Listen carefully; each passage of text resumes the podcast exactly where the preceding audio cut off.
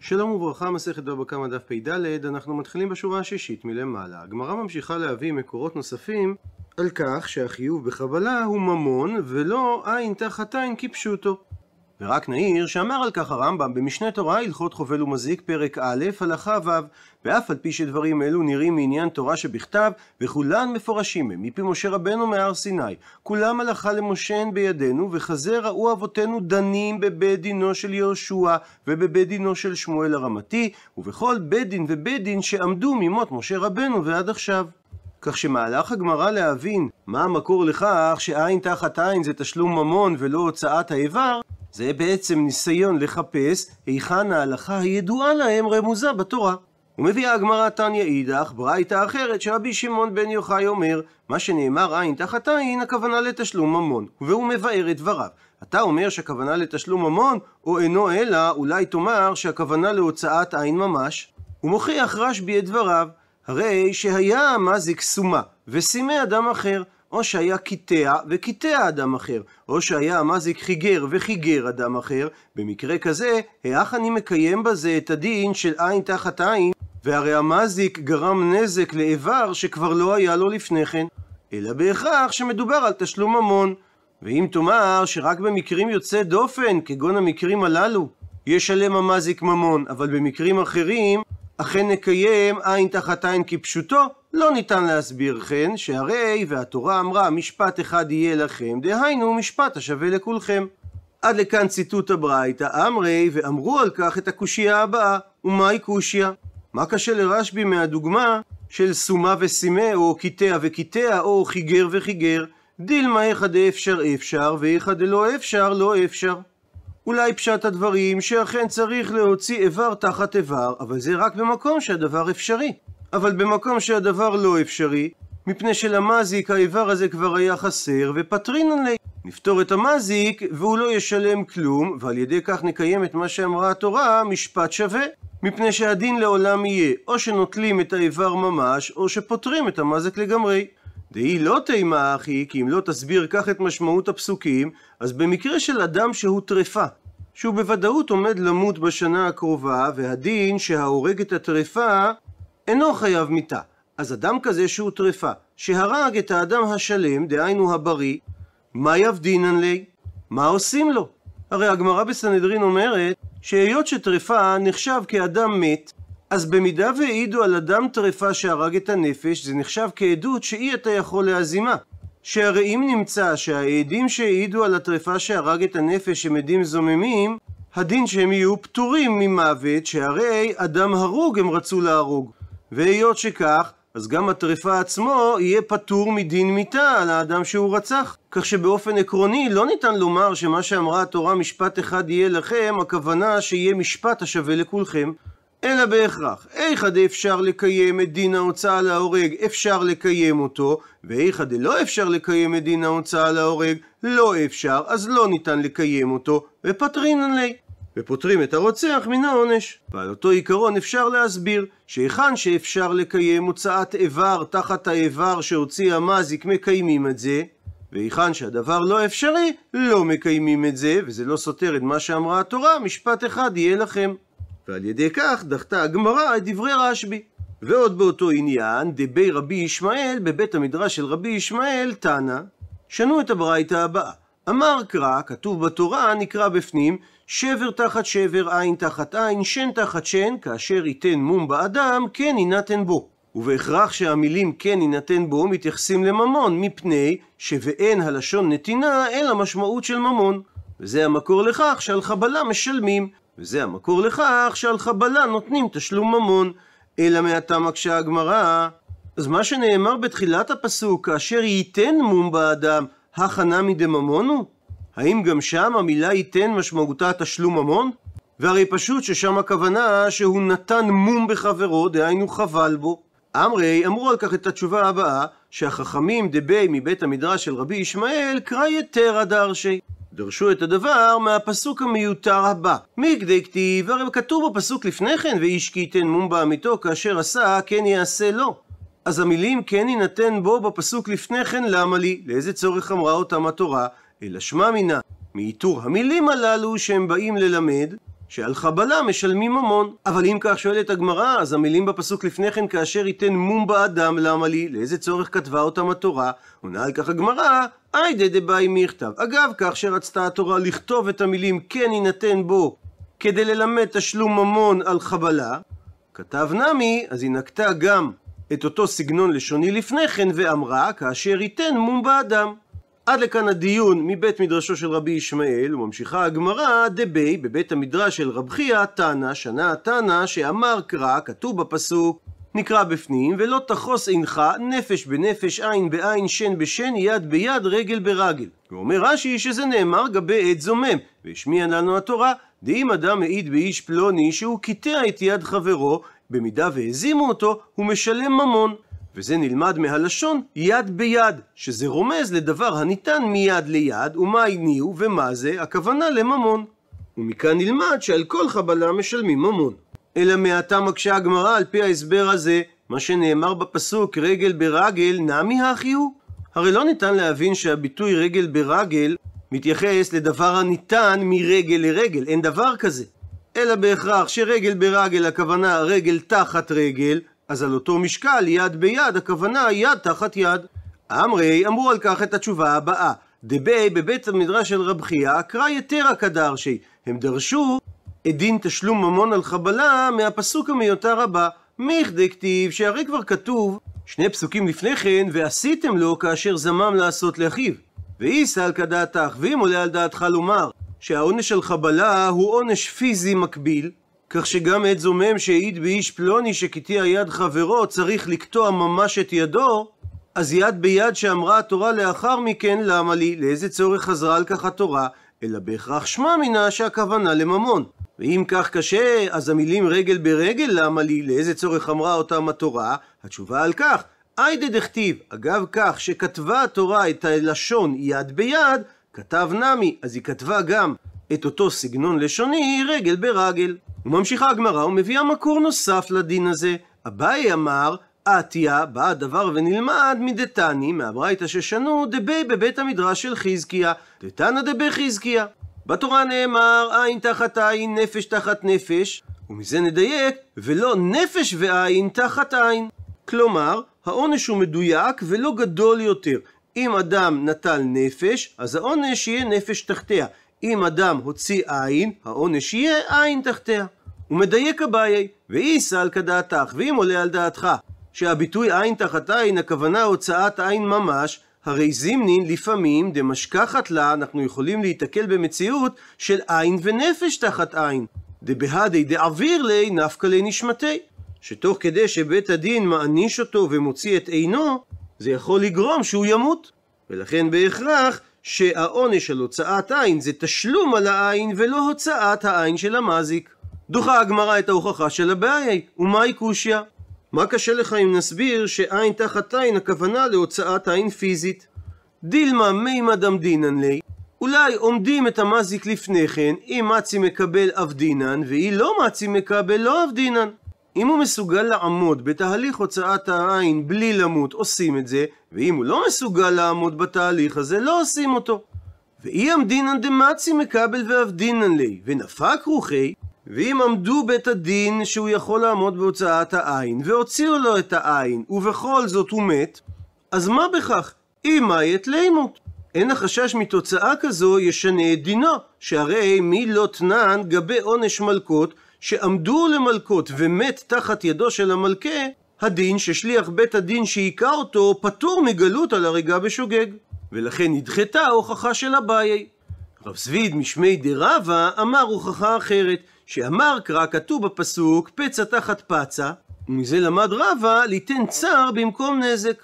מסביר רש"י שאף על פי שיש שם תשלומי הנזק, צריך המזיק לשלם אף על הצער. ורבא דרש דין זה מהייתור בפסוק, שהרי כבר כתוב קביעה תחת קביעה, ולכן בהכרח שהמילים פצע תחת פצע באות לרבות את הדין הזה. ועל פי זה מוכיח רב זביד, ואיסא על כדעתך, ואם עולה על דעתך לומר שעין תחת עין הכוונה להוצאת עין ממש, אז מדוע צריך המזיק לשלם על הצער שנגרם לניזק, שהרי כי היכי דלהי הווה ליצערה, כשם שלניזק היה צער כאשר הוציאו לו את העין, להי נמי, גם לזה המזיק, איתלי צערה, יש לו צער כאשר מוציאים לו את העין.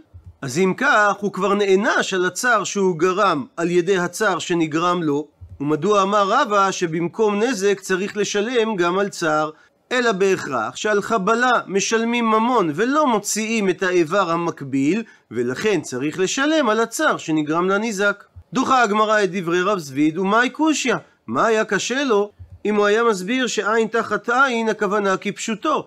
דילמה, כי אולי ניתן לומר שאיכא איניש דמפנק ולכן אית לצער עטפי, ואיכא איניש דלא מפנק ולאית לצערה.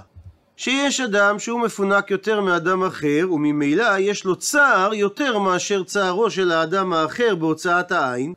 למאי נפקא מינה? והיכן החילוק הזה בא לידי ביטוי? שלכך התכוון רבא כאשר הוא דרש מהמילים פצע תחת פצע, למית וילי היח דבייני בייני, שבמידה והמזיק יצטער פחות מהניזק, הוא צריך לשלם לו את ההפרש הממוני שקיים בין הצער שהיה לו בהוצאת האיבר לבין הצער שהיה לניזק בהוצאת האיבר. וכך נדחתה ההוכחה של רב זביד. רב פאפא משמי דרבא אמר שניתן ללמוד תשלום ממון בחבלה מפני שאמר קרא אם יקום ויתהלך בחוץ על משענתו וניקה המכה רק שבטו ייתן ורפו ירפא. ומכפל המילים ורפו ירפא למד רבא ליתן רפואה במקום נזק. שהמזיק שחבל בחברו משלם מלבד את הנזק גם את הוצאות הריפוי. הוא מוכיח מכאן רב פאפא, ואיסא על כדעתך, ואם עולה על דעתך לומר שעין תחת עין הכוונה להוצאת האיבר ממש, אז כי היכי דהאי באי אסיה, כשם שזה הניזק היה צריך ריפוי, נמי באי אסיה. הרי גם זה המזיק היה צריך ריפוי. אז אם כך, כאשר הוא היה צריך לשלם את הוצאות הריפוי על עצמו, הוא כבר בעצם נענש על הוצאות הריפוי שהוא גרם לניזק. ומדוע דרש רבא שצריך ליתן את דמי הרפואה במקום בנוסף לנזק? אלא בהכרח שלא הוציאו לו את האיבר, אלא הוא שילם על הנזק, והוא צריך לשלם גם את דמי הרפואה. דוחה הגמרא את ההוכחה של רב פאפא, מהי קושיא? מה היה קשה לו במידה והוא היה מסביר שאכן עין תחת עין זה הוצאת האיבר ממש? דילמה איכא דסליק בישרי היה ואיכא דלא סליק בישרי היה. אולי המזיק הוא אדם כזה שבשרו מתרפא מהר מהמכה, והניזק הוא אדם כזה שבשרו לא מתרפא מהר מהמכה. למי נפקא מינה, וכיצד בא הדבר לידי ביטוי? למיטב להיח דבייני בייני, שהמזיק ישלם לניזק את ההפרש בדמי הרפואה בנוסף לתשלום על הנזק. ולכן נדחו דברי רב פאפא. ומביאה הגמרא הוכחה אחרונה בנושא שאכן על חבלה משלמים ממון. רב אשי אמר, עטיה, בוא ונלמד את הדבר בלימוד גזרה שווה מהמילה תחת תחת מישור. שכתיב האחה כאן לעניין חבלה עין תחת עין, וכתיב האטם שם לעניין חבלה של שור, שלם ישלם שור תחת השור. מה להלן ביחס לתשלום שור תחת השור מדובר על תשלום ממון, אף כאן בחבלה מדובר על תשלום ממון. מקשה על כך הגמרא, מהי חזית דיאלף תחת תחת מישור?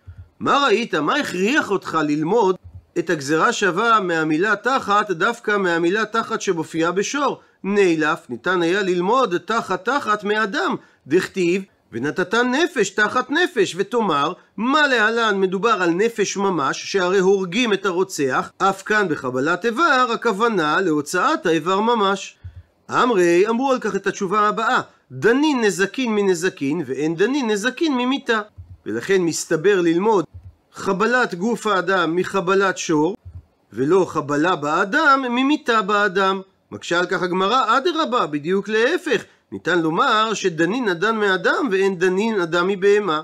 אלא מתרצת הגמרא שמה שאמר רב אשי, שלומדים גזירה שווה תחת תחת, הכוונה ללמוד מהפסוק שנאמר לגבי אונס נערה בתולה, תחת אשר עיניה לפלי. שמשם לומדים, כמו שהאונס משלם ממון, גם החובל משלם ממון. ובאופן הזה לומדים גם אדם מאדם וגם ונזקין מנזקין. ומביאה הגמרא תניא, שנינו בברייתא רבי אליעזר אומר, שמה שנאמר עין תחת עין, הכוונה להוצאת עין ממש. סוף ציטוט. ושואלת הגמרא, הוצאת העין ממש סלקא דעתך? האם יעלה על דעתך לומר שרבי אליעזר ליטלי ככל הני תנאי? האם הוא לא סובר ככל התנאים שאמרו שהעונש על חבלה הוא תשלום ממון? עונה על כך, אמר רבא, שבא רבי אליעזר לומר שאכן מדובר על תשלום ממון, אבל שאין שמין אותו כעבד. אלא ששמים אותו ממש כפי שהוא, כבן חורין. אמר להם מקשה על כך אביי, אלא כמן אתה רוצה שישומו אותו כבן חורין, אבל בן חורין מי דמי. האם לבן חורין יש הערכה ממונית? הרי הוא לא עומד בשוק למכירה, אלא אמר רב אשי, שרבי אליעזר התכוון לומר שאין שמים אותו בניזק אלא במזיק. שמעריכים כמה הוא שווה להימכר עכשיו וכמה הוא היה יפה בלא האיבר, וכוונת רבי אליעזר כאשר הוא נקט את המילה ממש, שמעריכים את הנזק על פי עינו של המזיק, והיא נישומעת תחת עינו של הניזק. הוא מספר את הגמרא. ההוא חמרה, אותו חמור, דקטע ידא דיינוקה, שקטע יד של ילד. עתה לקמי, בא הדין לפני דרב פאפא בר שמואל. אמר לו רב פאפא בר שמואל, זילו שומו לי ארבעה דברים. לכו ובצעו שומה על ארבעה דברים שהחובל צריך לשלם. אמר לי שאל אותו רבא, והענן חמישה תנן. מדוע אתה אומר ארבעה דברים? הרי המשנה אמרה שהחובל צריך לשלם חמישה דברים. אמר לי, ענה לו רב פאפא בר שמואל, לבר מנזק האמינא. הכוונה בדבריי הייתה ארבעה דברים חוץ מתשלום הנזק. אמר לי, הקשה לו אביי, והחמור הוא זה שגרם את הנזק, וחמור אינו משלם אלא נזק ולא שאר ארבעה דברים. אמר לו רב פאפא בר שמואל, אז אם כך שהמזיק הוא חמור ולא אדם, זילו שומו לי נזקי. לכו ותעריכו רק את הנזק שבעל החמור צריך לשלם.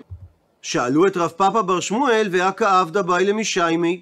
אז אם כך, צריכים תחילה להעריך את הילד כאילו הוא עבד. אמר לו רב פאפא בר שמואל, נו אז מה? זילו שימו כעבדה. אז לכו תעריכו אותו כעבד, כמה הוא שווה עם יד וכמה בלי יד.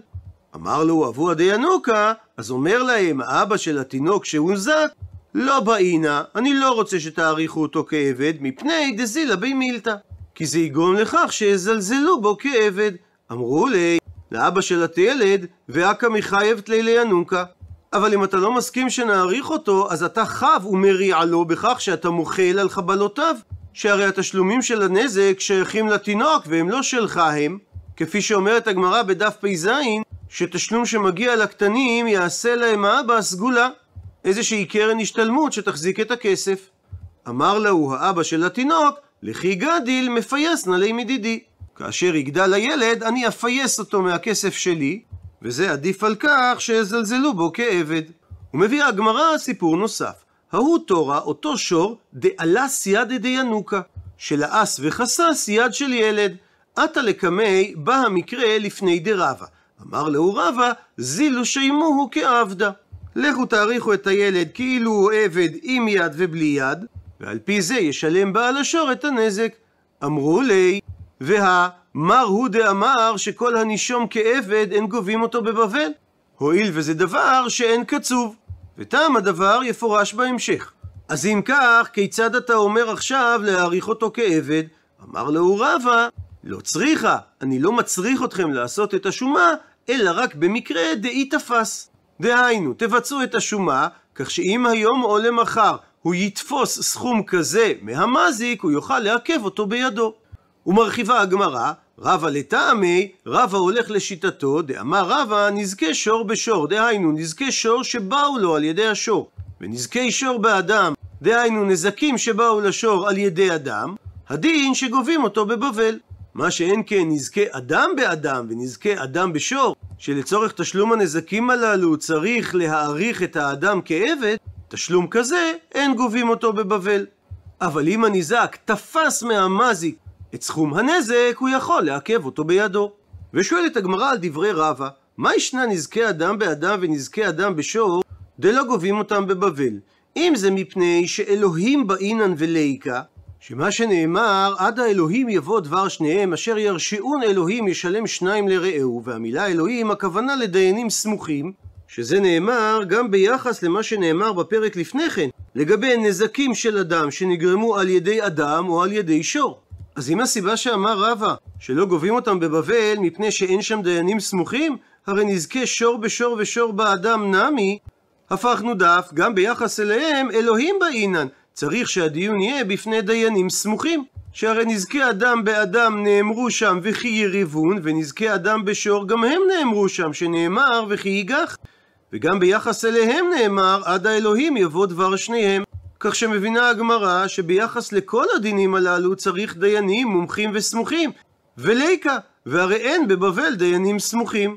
אלא תאמר, מה ישנה, מדוע שונה הדין בנזקי שור בשור לעומת נזקי ושור באדם, מפני דשליחותיו כאב דינן? שהדיינים שבבבל, למרות שהם לא סמוכים, הם נחשבים כשליחים של הדיינים הסמוכים שהיו בארץ ישראל, שנתנו להם רשות לדון בדינים אלו, מידי דהווה ההודעות והלוואות. כפי שנוהג הדבר לגבי דיני הודעות, שזה אדם הבא לדון בעדי הודאה, שאומרים העדים בפני בית הדין, בפנינו הודה לו. והלוואות הכוונה שבא לדון בעדי הלוואה, שאומרים העדים בפנינו הלווה לו. שהגמרא בסנהדרין אומרת שבמקרים הללו לא צריך דיינים מומחים כדי שלא תנעול דלת בפני לווין. אבל אם כך, נזכה אדם באדם ונזכה ואדם בשור, נמי, גם ניתן לומר ששליחותי הוא כעבדינן.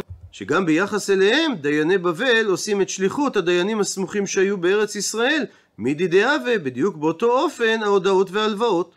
אמרי, אמרו על כך את החילוק הבא, כי כעבדינן שליחותיו, מתי אנחנו אומרים שדייני בבל עושים את שליחות הדיינים הסמוכים בארץ ישראל? במידי דקימלן בגבי, בדבר שהוא ברור לנו, אבל במידי דלא קימלן בגבי, בדבר שהוא לא ברור לנו, כגון במקרה של חבלות שצריך להעריך את הניזק, לא עבדינן שליחותיו. במקרה כזה, זה לא נחשב שדייני בבל עושים את שליחות דייני ארץ ישראל. ולכן אמר רבא שלא דנים אותם בבבל. אמרי הקשו על כך, אבל הרי גם ביחס לנזקי שור בשור ושור באדם, נמי לא קימלן בגבי. אין לנו ידיעה ברורה בהם, שהרי צריך לעשות שומה על הנזק, אלא בהכרח הסיבה שדנים בנזקי שור בשור ושור באדם, מפני שפוק חזי. ניתן להעריך את הנזק בצורה ברורה, על ידי שתצא ותראה מזדה בני טורה בשוקה. מה ערכו של שור עם נזק כזה שנמכר בשוק? אבל אם כך, נזכה אדם באדם ואדם בשור, נמי פוק חזי איך המזדמנה עבדי בשוקה. גם נזקים אלו ניתן להעריך בצורה ברורה לפי שווי עבד עם נזק כזה בשוק. ועוד מקשה הגמרא, על החילוק שדנים רק דבר שהוא ברור לדיינים בבבל, הרי תשלום כפל ותשלום ארבעה וחמישה דקייצי שהם קצובים, אז אם כך לכאורה זה תשלום שברור. ומדוע שלא נאמר שנייבד שליחותיו? שנדון גם במקרים כאלו, היות שהם תשלום ברור. והרי אנחנו יודעים שלא דנים תשלומי כפל ותשלומי ארבעה וחמישה בבבל.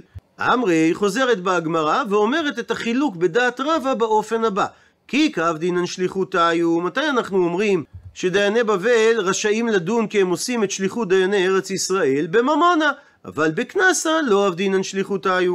מקשה על כך הגמרא, והרי נזכה אדם באדם, נזקי דממונה הוא.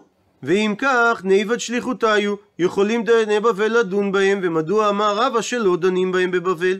מתרצת הגמרא, כי כאבדינן שליחותיו, דייני בבל עושים את שליחותם של דייני ארץ ישראל וגובים תשלומי ממון רק במילתא דשכיחא. בדבר מצוי, שזה נזקי שור באדם, אבל נזקי אדם באדם דלא שכיחא, שזה דבר שאינו מצוי, לא עבדינן שליחותיו. בזה דייני בבל לא יכולים להיות שליחים של דייני ארץ ישראל. מקשה על כך הגמרא, אבל אם כך, על פי העיקרון הזה, הרי תשלומי בושת ופגם ששייכים באונס ומפתה, והם אינם מוגדרים כתשלום קנס, אלא כתשלום ממון, שהרי קנס זה תשלום קבוע, ותשלומי בושת ופגם הם אינם תשלומים קבועים, והם באים במקום הנזק שבוצע. שאת תשלום הפגם מעריכים באופן הבא עומדים כמה אדם רוצה ליתן בין שפחה בתולה לבין שפחה בעולה כדי לעשייה לעבדו שיש לו קורת רוח ממנו. וכן תשלום הבושת הוא לא נחשב כקנס שהרי הוא לא תשלום קבוע אלא הוא באופן סובייקטיבי לפי המבייש והמתבייש. אז מדוע שלא נדון בבבל בתשלומי ממון אלו שהם שכיחים? אמרי אמרו על כך את התשובה הבאה, הכנמי.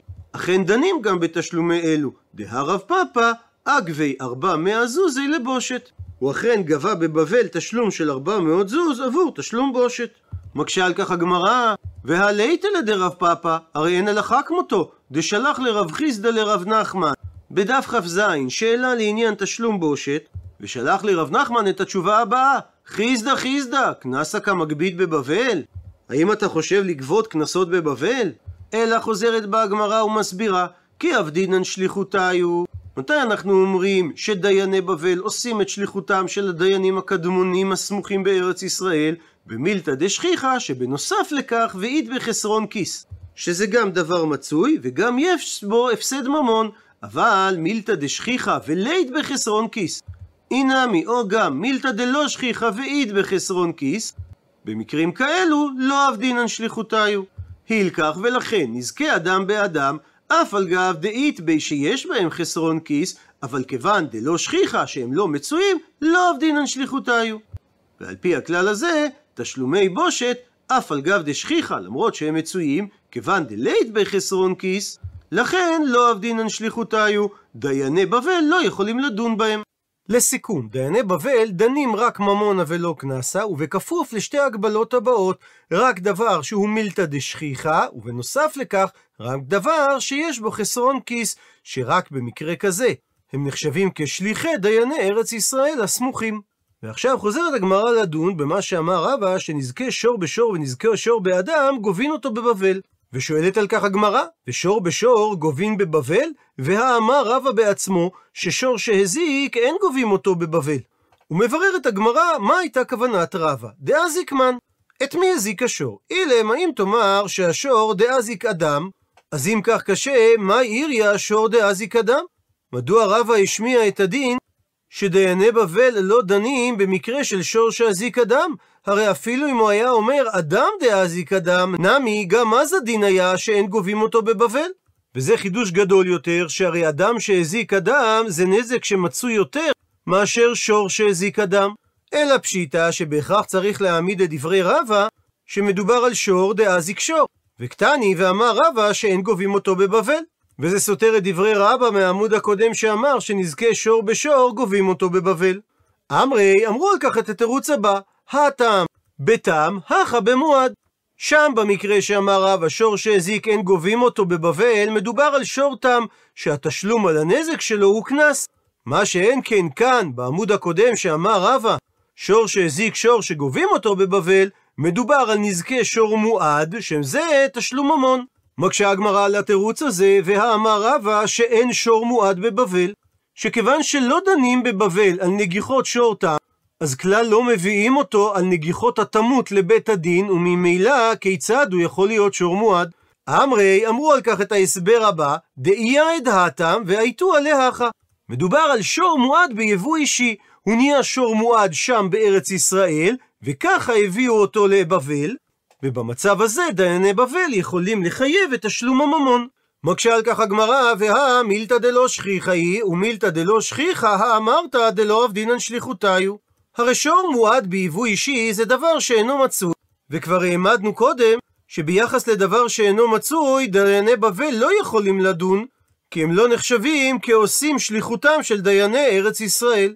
מתרצת הגמרא, שניתן לומר שהשור נהיה מועד בבבל, באופן הבא, דעתו רבנן דהתם ויעדו ההכה. הגיעו דיינים סמוכים מארץ ישראל, והם דנו בבבל, את השור התם, ועל ידי כך הוא נעשה מועד. ואת השור המועד הזה יכולים דייני בבל לדון, שהרי זה נזקי ממון. מקשה על כך הגמרא, אבל סוף סוף מילתא דלא שכיחא היא, ואת אמרת שמילתא דלא שכיחא לא כאב דינן שליחותיו. הרי גם המציאות שדיינים סמוכים מארץ ישראל יבואו לדון בבבל זו מציאות שאינה מצויה. וביחס לדבר שאינו מצוי אמרנו שדייני בבל לא נחשבים כשליחים של דייני ארץ ישראל.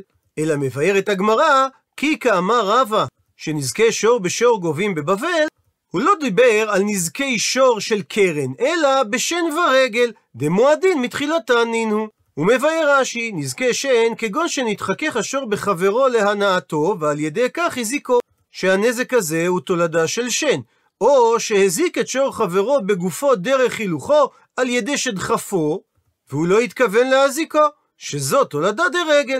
והיות שנזקי שן ורגל הם מועדים מתחילתן, נינהו, כך שהם בגדר ממון, ובנוסף לכך הזיקה מצוי, לכן אמר רבא שאת הנזקים הללו גובים בבבל.